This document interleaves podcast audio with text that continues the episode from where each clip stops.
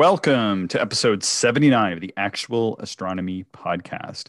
This is the objects to observe in the night sky for January 2021. I'm Chris, and joining me is Shane. We are amateur astronomers who love looking up at the nighttime sky, and this podcast is for anyone who enjoys doing astronomy and wants to see some amazing celestial sights for themselves.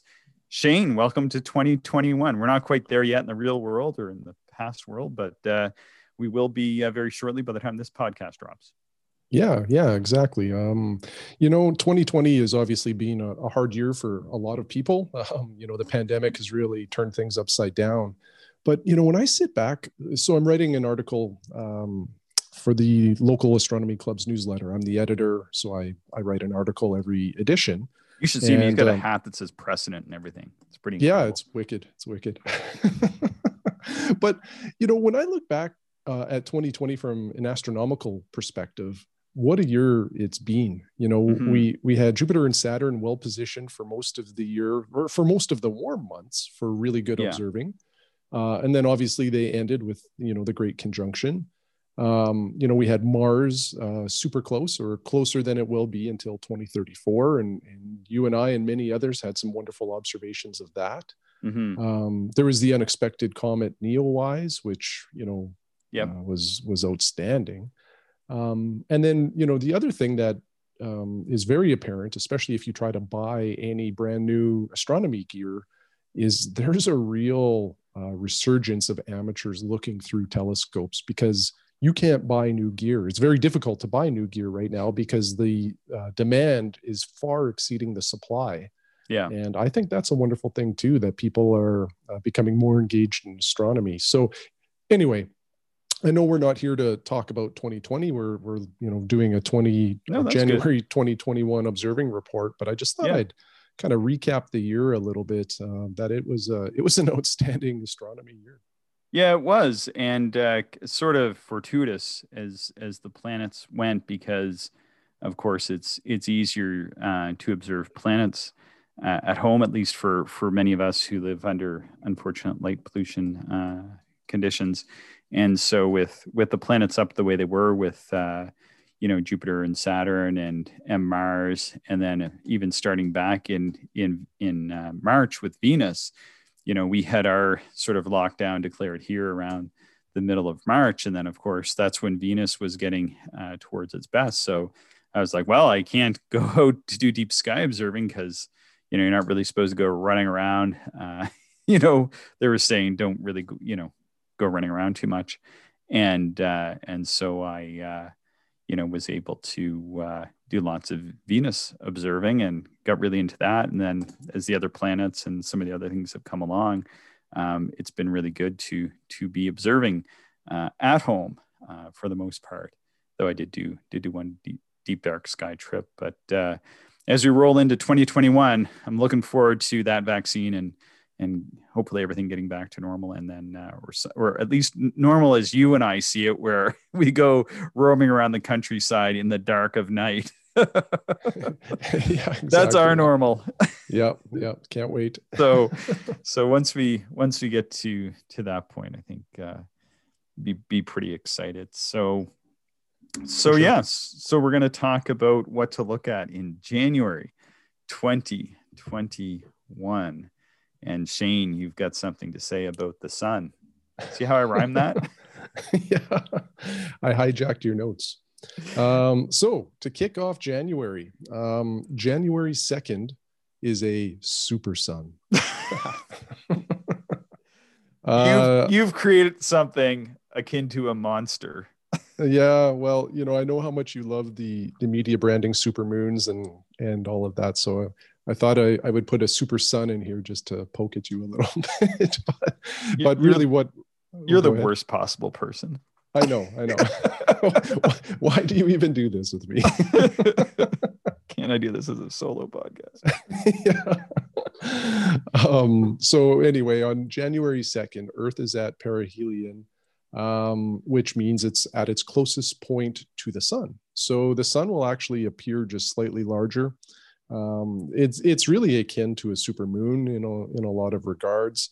Um, the uh, the actual ability to see this though is is you know it, it's more of an uh, of an event to note as opposed to an event to observe um, the only way you'd really probably tell the difference in the size of the sun would be is uh, you, you take a photograph of the sun in, in july when we're the furthest away from it and then you take a photograph of the sun in january when we're the closest and compare the two images, and there'll be a slight difference. Um, but anyway, if you're a solar observer, January 2nd, uh, you know, it probably doesn't get better than that if your seeing conditions are good. And I always have to chime in and say, never look at the sun with your unaided eye. You will go blind or have permanent eye damage one way or another. Uh, do not do that. Um, Shane is an experienced solar observer, has specialized solar observing equipment.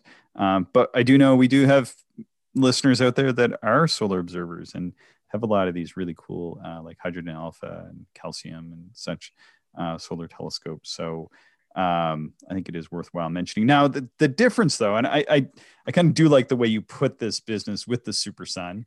Um, but whereas with the moon, that's when the moon is at its uh, perihelion.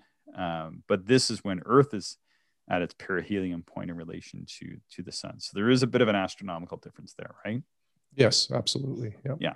I, I have to mention that because sometimes people get caught up in these monikers or naming or semantics or whatever, and then uh, the astronomy gets gets lost a little bit. You know, there's actually a solar tide. I grew up in the ocean, so you know these things, but there's a solar tide. Eh? You know that? Yes. Yes. So it's kind of that. That's sort of one of the things you learn when you're when you're growing up in the ocean because when the when the moon and the sun do meet up, you will get a, a bump uh, in the tide as well. And so I think I mentioned this before, but I, I lost many flip flops as a small child and a few toys that that floated away because you would go and you would mark that high water mark on on uh, you know there's there's a low tide that's still a high tide and then there's the high tide which is a high high tide which is like the solar tide and combined with the lunar tide. And then you'd, you'd mark the low one thinking that oh i can leave my toys will be safe above this line. And then you go and and you have your nice night's sleep and you get up in the morning you're ready to go back and play on the you know our beach. Our beach is not that fancy. It's literally eight and a half by 10 feet. And you run down to the beach and your toys are either submerged or gone. You go what happened and then your dad's like yeah there's two tides. Tides, kid. You you learned this today. You learned something. It cost you fifteen dollars of plastic. All right. so the third, we have a meteor shower peak. Yes, but unfortunately, uh, the moon is just past full, and it's not a favorable time to observe uh, uh, this meteor shower. It's the quadratic meteors. Is that what it is? It is according to my quadratic equations. Okay, okay. But I think um, quad quad quadrices was like an old timey constellation that we don't have anymore. Oh, okay, okay. And you won't see these meteors anyway. because of the moon, because or in general. Moon. Yeah, uh, because of the moon. It, yeah, and I think in general this this isn't like a like a big shower. I've never. I don't think I've ever seen one. Maybe I've seen like one. Yeah, uh, new or full moon and meteors do not mix well. You want no. a dark sky in order to see meteors. In fact, most like if you're if there is a good meteor shower and if you're under a light polluted sky, you probably won't see them either. You do need mm-hmm. to get to a dark sky to really um, you know uh, experience these. Um, so there's there's always that factor with with the meteor showers. You have to look at what phase is the moon in, and really, if it's not new moon, if there's any kind of moon in the sky, it's probably going to wash out some of your experience. Speaking of dark sky mix, anyway, Phil Phil got a new telescope and he sent us this photo and there was some spirits on his shelf. And and for some reason when I open up the email, all I can see is these spirits. And I'm like, what is going on? Anyway, so he got a new telescope, but it was below, it was below the the, the dark sky mix that he was making. All right. So January 9th, to 12th. There is something happening. It is difficult to see. This is one of those things that I kind of look at and go, mm, this is one of those things that you might hear in the media or something, but uh, I think it's going to be too difficult to see. What are we, what are we looking at on the morning of uh, the mornings of the 9th to the 12th, Shane? Well, uh, on the heels of uh, the great conjunction of, of Saturn and Jupiter, um, Saturn and Jupiter and Mercury will be, I think, about what is it, three degrees apart, um, or is it even closer than that? Well, they some of them get as close as 1.7 degrees. I think Mercury and ah, Saturn ah, yeah. uh, pair up at at two degrees or less. Now, um, I think all three of them will fit in a three degree circle. Yeah, um, being super just, cool, just under two and a half degrees apart. Now, it's going to vary depending on we, when people are observing exactly in relation to uh, to their closest points.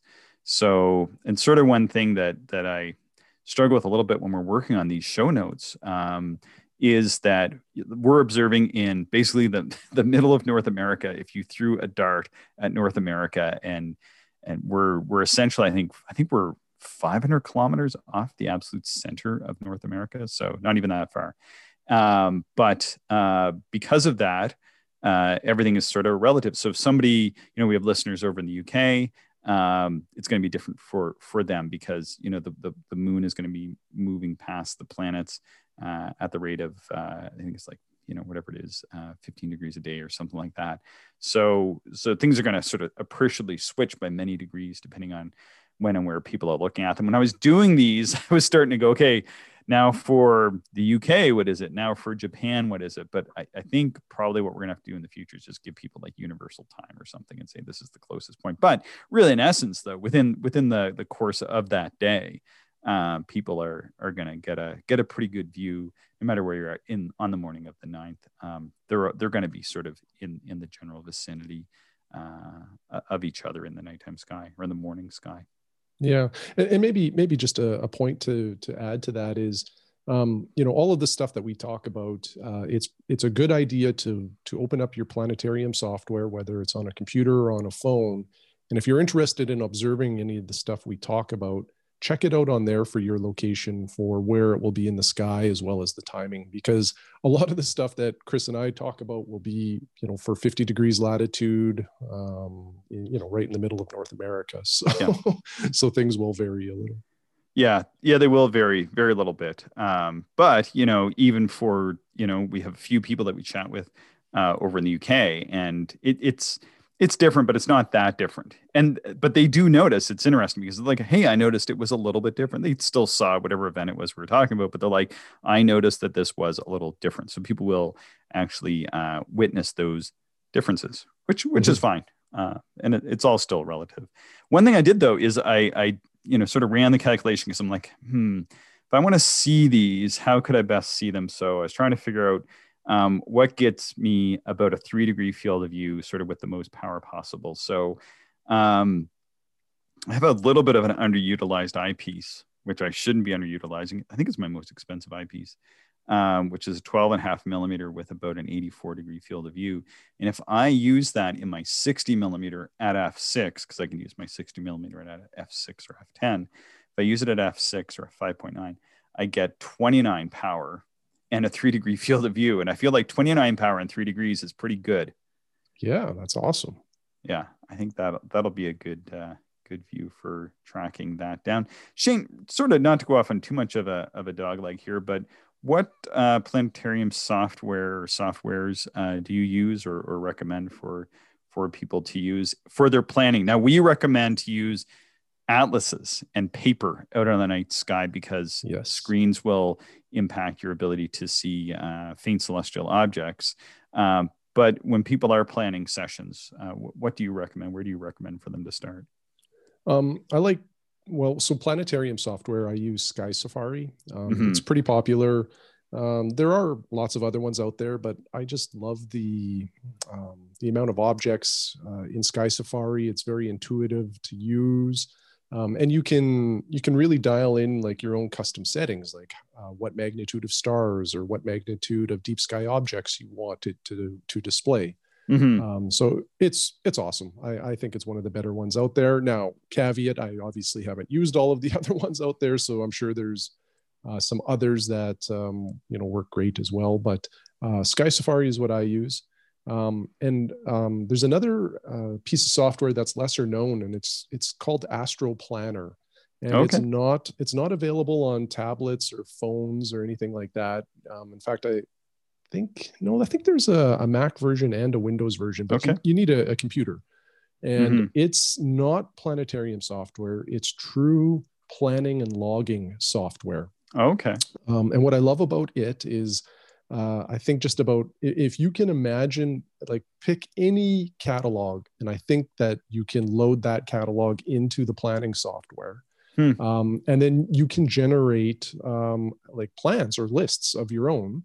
Like, per, let's say you want to do variable stars, and and you want you know the magnitudes variation to be a certain amount, and the period of the the variance to be a certain amount you know you can plug all of those things in as well as like you know brightness and blah blah blah blah blah and it'll just spit out a report for you of hmm. objects to observe and you can limit it based on your horizon and all sorts of things so it's the most powerful planning software that i've found hmm. and it's awesome for logging as well because you know you can put in all of your equipment um, your locations where you like to observe and um, you know put in your written logs at the end of the night. Um, it mm. provides finder fields for each object. It's it's mm. really good. And wow. It's um, what's it called again? Astro Planner. Astro Planner. Okay. Yeah, yeah, simple. Um, I'm trying to think. I think Paul Rodman is the developer, and I believe he's a he's an amateur observer like you and I. And okay. I think he does this out of the basement of his house. Like he yeah. uh, he's a wonderful developer. He supports the heck out of this thing and um, I I've been using this for probably ten or twelve years now, and yeah, it's, it's pretty awesome. I'm just looking at uh, astroplanner.net. Uh, runs starts out at uh, forty five dollars American, uh, maybe twenty five. I don't know. There's there's a bunch of different um, versions of it here. Seems yeah. to run between about forty five and one hundred and thirty dollars. Uh, well, and so I, that's cool. Maybe he's changed his pricing model, but at one point you could use it for free. But if you wanted to and I think you got like the NGC IC catalog. And yeah. if you wanted to do all of the other catalogs, then you had to pay, yeah, like forty dollars or something like that to mm. uh, hmm. get a license to use it all. Well, and and on that note, I'll say this. So I started using back way back in the day free software, and I think I think you can still get it. Um, it's out of France. It's called Carte Ciel, and uh, mm-hmm. C A R T E S uh, space D U and then space CIL, which is something about the night. And, uh, and I really, really liked it a lot. Um, but then when I started teaching my astronomy classes, I needed something that looked a little bit better. And so I actually ended up trying Sky Safari, like you mentioned, and I liked it. And I think I have like the teacher edition or something. And I typically wouldn't have bought that, but there are some features that I use for my class. And it's, I think it's designed for people that are teaching like astronomy classes. So I, I forget what it costs, but um, so I get a small, a, a, very small stipend for teaching my astronomy class.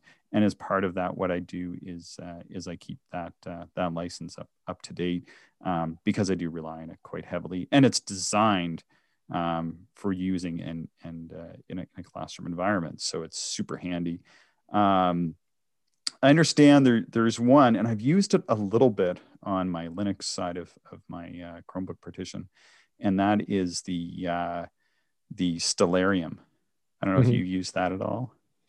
No, I've not used Stellarium. I've seen um, at like local astronomy meetings during mm-hmm. presentations. I've seen people show Stellarium, but I've never used it. I think it's free. I think it's rel or, or there, there's a pretty good free version. I think Sky Safari actually has a free version now as well. I think they came out with the free version after they they had they had the paid versions first, and then they put out a free version um, for whatever reason. I don't know. I still pay for for my my version, but uh, but again, it's it's one of those things you kind of you kind of get what you pay for, and uh, and the, these aren't really really expensive things, and they certainly do like to have good planning software is I think critical. The the piece of software that I, I really, really love, but I don't use it that much, and I actually own it, um, is the uh, Sky Tools by Skyhound.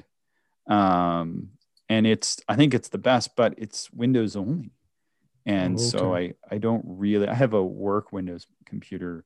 Um, I kind of don't feel right in installing like a really big astronomy platform package on that I, I don't think my it would bother my work or anything. I know the IT guys super well. They're actually into astronomy too, so it's not going to be an issue. But I'm kind of like I feel like, at least in my mind, I'm crossing some sort of line if I'm installing like a huge astronomy platform on my work machine. You know, because one day it's going to crash and they're going to be like, "What happened? I don't know. I was just running like a simulator and." that that might not go over well. So, yep.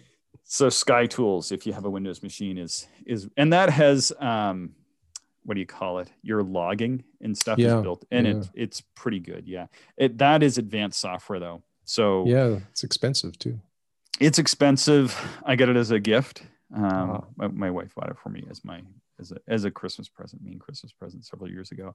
It is good it is really good but one of the sort of one of the funny things with astronomy is that um, it definitely is better to kind of start sort of on on the uh, on the beginner slope for some of this stuff because uh, like I, I don't think uh, somebody who's brand new to astronomy, even if somebody's like super computer savvy, should sit down and start messing around with sky tools. Um, that's just going to be painful, I, I think, because it, it, works well if you know like you know the NGC from the IC and all that kind of. You ha- you have to have a working knowledge of the night sky and amateur astronomy and how the catalogs all mesh together because they haven't built that into it.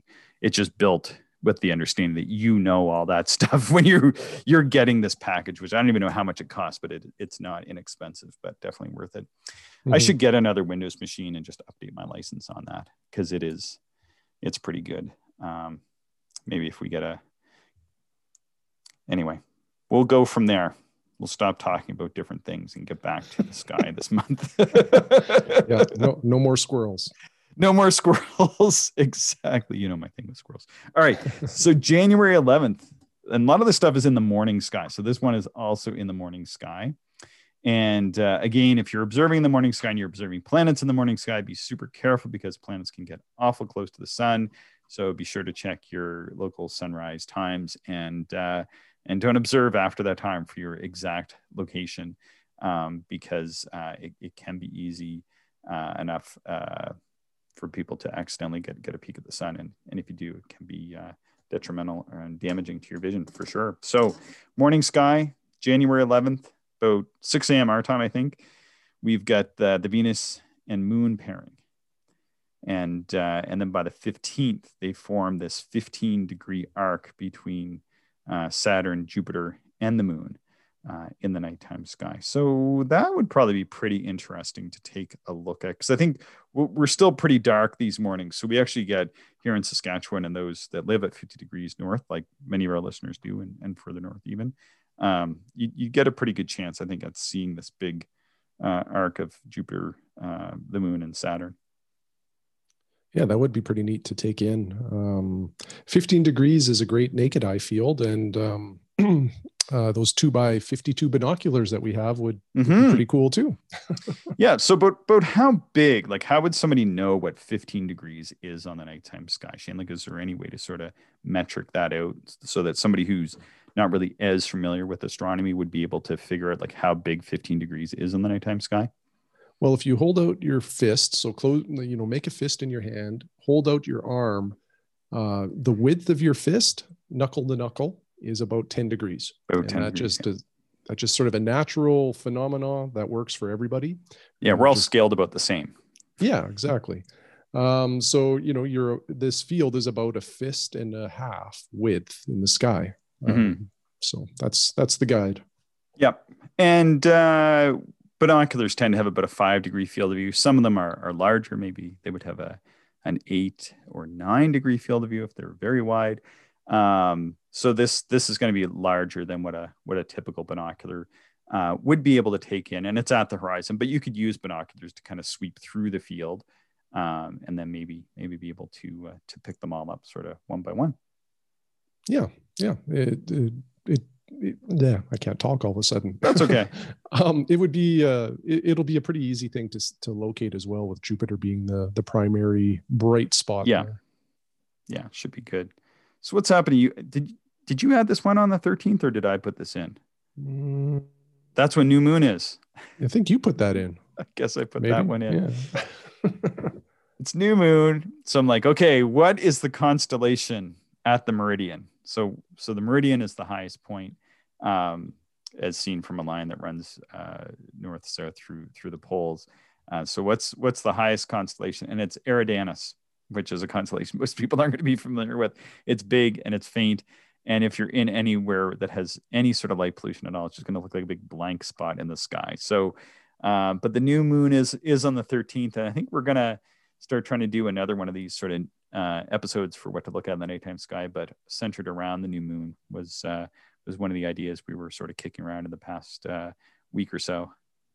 Yeah, we we spend a lot of time talking about solar system stuff for the month, um, but obviously there's a lot of other things to look at. So we're going to uh, we're going to try to put a little more focus on some of those other things like deep sky objects, double mm-hmm. stars, uh, that stuff. More to come. Yeah, yeah, I think I think these ones are a little bit more approachable. So we put these these ones out on the uh, 365 Days of Astronomy, which is uh, a really awesome, broad and and uh, diverse uh, listening audience.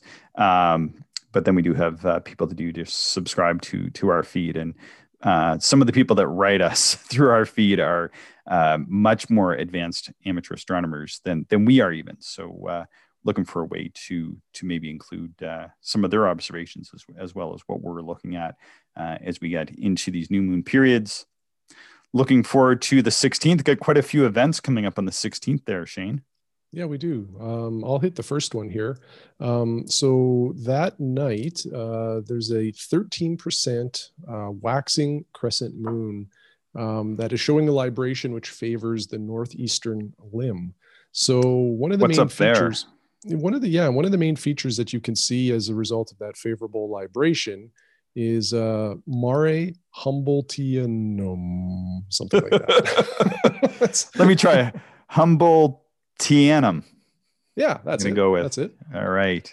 So i didn't include the image and i probably should have chris but okay. it's um it's just sort of a, a darker colored flat region um, that would be in that northeastern limb. And uh, okay, I see. If it's it, yeah, if it's clear, um, I'm, I'll try it uh, on the 16th. Um, however, you know, this time of the year, our weather is highly uh, unreliable. Yeah, it's highly cold. cold. that too.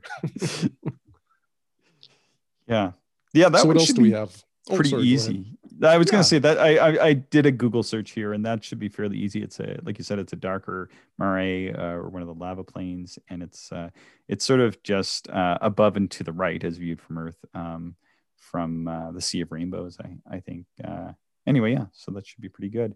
Let's see, 16th to the 25th, all week that week we have um, Mars and Uranus in the same binocular field uh, or so. So I, I made up some little finders there, and uh, we're going to try to figure out a way to, to start putting these out a little bit uh, a little bit better. So we make up all these finder charts, and then like this time, if I'm teaching in class, I use them in my class. But if I'm not, then they're just for your own uh, sake, Shane. So we got to figure out a way to start putting these out.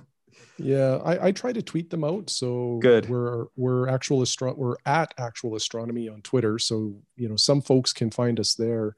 Yeah. Um, but we're looking at maybe putting up a website here soon, and we can yeah. start to include some of these uh, visual references and some show notes. Um, yeah, because uh, we yeah. we do a lot more stuff, and we we put a lot more effort than necessarily what comes out in in the podcast. Um, I was talking to another observer who. Uh, for whatever reason, one of our articles got cut um, that was going to press, and uh, uh, it got forgotten about. Essentially, it's just something I do for fun, but uh, the editor forgot to put it in, and uh, so the other observer was like, "Hey, like what? Well, like what's going to happen with that?" I'm like, "Nothing. Like I like I have nowhere else to."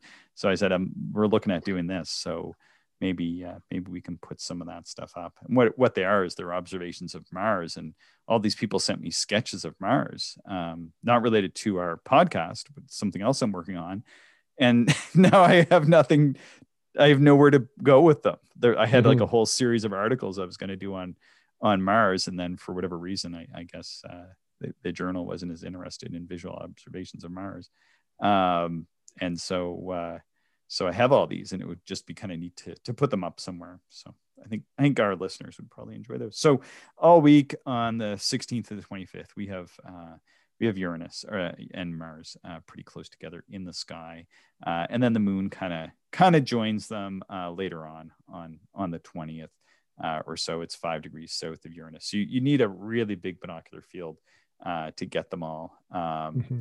But but it, it would be it would be possible. And by this time, you know, I don't know when the last time you looked at Mars was. It's been a, I guess it's been about two weeks since I last looked at Mars. and It was starting to get pretty small by then. I'm thinking by by the 16th uh, to the 25th, end of January, it's uh, it's going to be really small and, and pretty challenging to see any uh, surface detail at that point.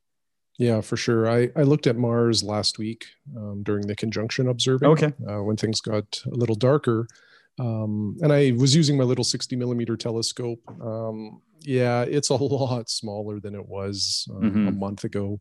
Um, I was able to make out a little bit of, um, you know, albedo features uh, on the surface, um, but that was it. a little bit of like kind of faint darkness, you know, as opposed mm-hmm. to some of the surrounding areas. I I couldn't, I, I, wouldn't even be able to sketch it. You know, like it was just, it was not very distinguished. Yeah, and I kind of get to the point where I started observing Mars back in July, and it's it's really exciting. You start observing it; it's getting closer. You know, you get a few cloudy nights; it comes through again. It's closer still, and you, are making all these, or at least I'm making all these sketches, um, and it's just really engaging and engrossing. Uh, and then, you know, even for the month or, or six weeks after opposition, it's still close enough. You get a good night, you can still see loads of detail. And then you kind of get to the point uh, about two months after that opposition where it's, you know, okay, it's sort of the grand show is is over and it's fading. You can still see some things, and certainly all that training and experience you've you've gained during that period of time uh, will serve you well in trying to trying to see some features. But uh, you, you, can get a little bit underwhelmed. so, mm-hmm, mm-hmm. All right, what's yeah. happening on the twentieth? The 20th, um, so for lunar observers out there, uh, you will be able to see the phenomena known as the lunar X as well as the lunar V, which are pretty much as stated. One looks like an X, one looks like a V, but they're not they're not really features on the moon. They're kind of tricks that the shadows of the you know craters play uh, when the moon and the sun are just at the right angle. Um, it, it creates uh, kind of this uh, I don't know illusion, I guess, of a feature. Mm-hmm. Um, so on the 20th, those are visible uh, at 1900 Universal Time. So mm-hmm. this is more of a, I think, kind of a European uh, event. By the time, oh gee, maybe like East Coast observers of North America might be able to catch some of this.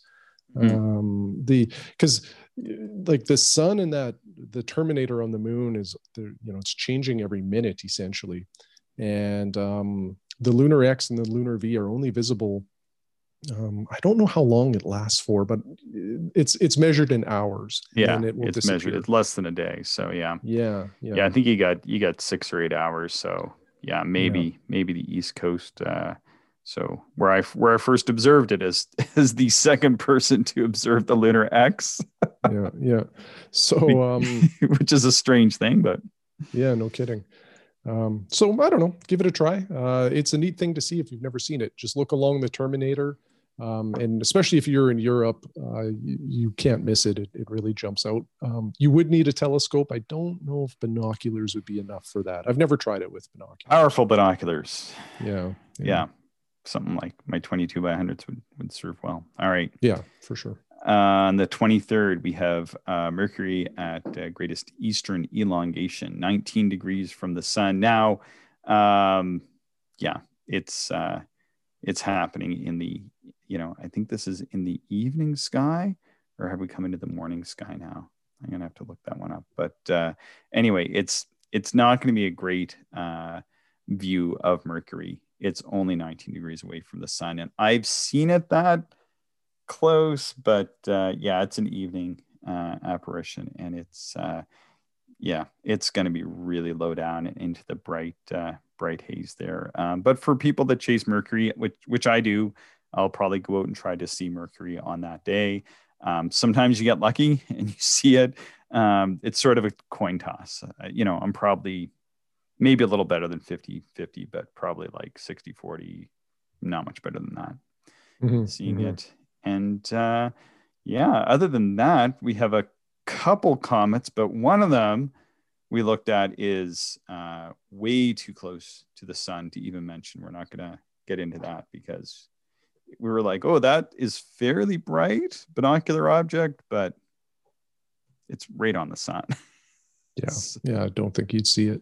No, we don't want to encourage. Like, we'll go so far as to say, well, this is happening in twilight. Be careful of the sun. We're not going to give people an object that is essentially at the sun, at the sun. I think we think that one was too close to the sun to recommend.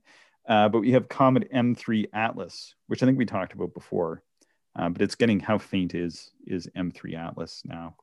It's getting well. The, the December magnitude uh, was around eight, and then I think for January it's fading to ten, and and you know fading, fading, fading more mm-hmm. after that. So um, start observing it now if you want to try to catch it. It probably won't look like much other than um, just like a fuzzy star almost, or a out of focus star in a way.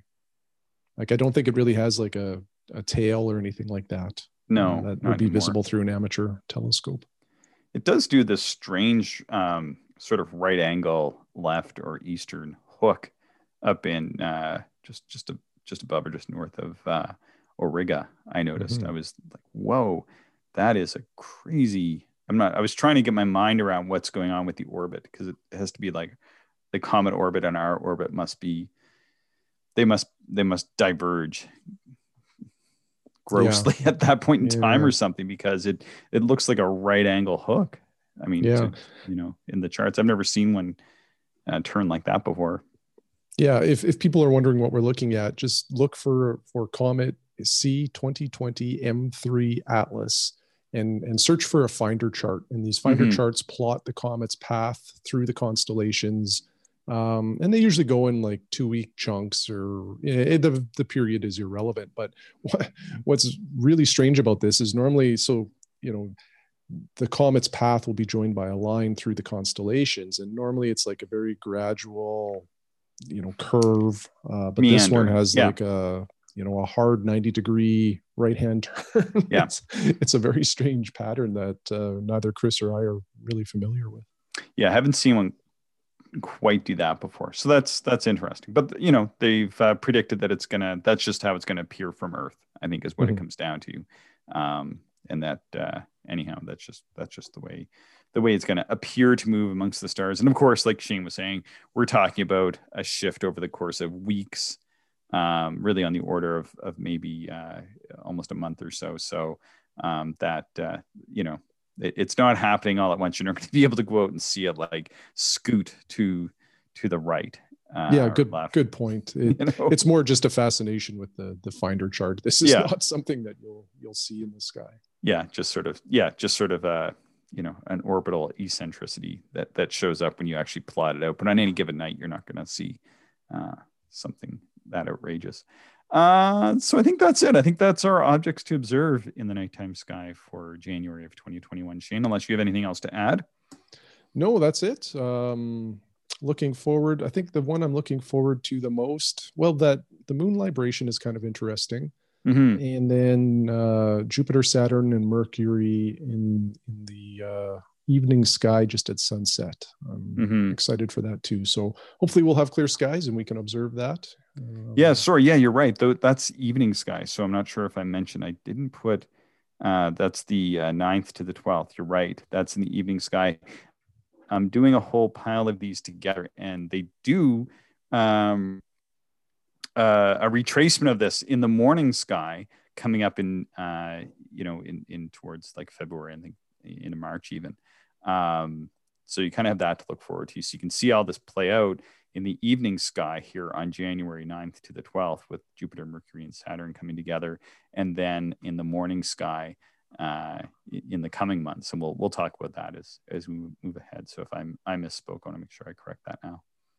Yeah, perfect. Perfect. All right, Shane, we're giving away a handbook.